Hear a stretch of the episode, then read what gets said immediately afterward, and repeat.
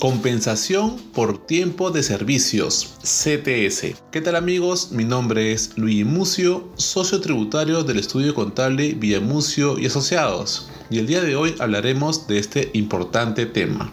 El mes de mayo es el mes del depósito de la CTS.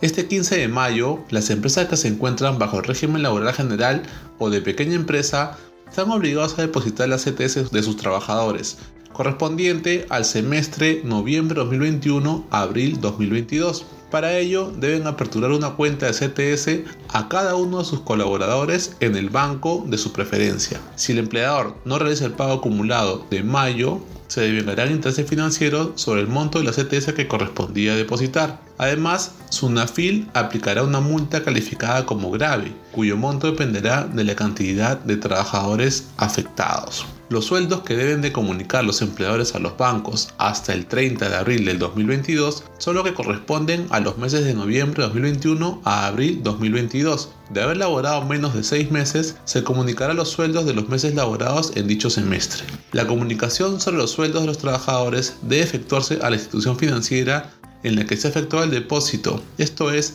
bancos, financieras, cooperativas de ahorro y crédito y cajas municipales de ahorro y crédito. Tener en cuenta que las empresas cuyos trabajadores se encuentran en el régimen general laboral reciben el 100% de este beneficio, mientras que los trabajadores bajo la ley REMIPE, como pequeña empresa, solo reciben el 50% y en el caso de las micros no reciben este beneficio. Bueno amigos, esto ha sido todo por hoy, nos vemos en una próxima nota.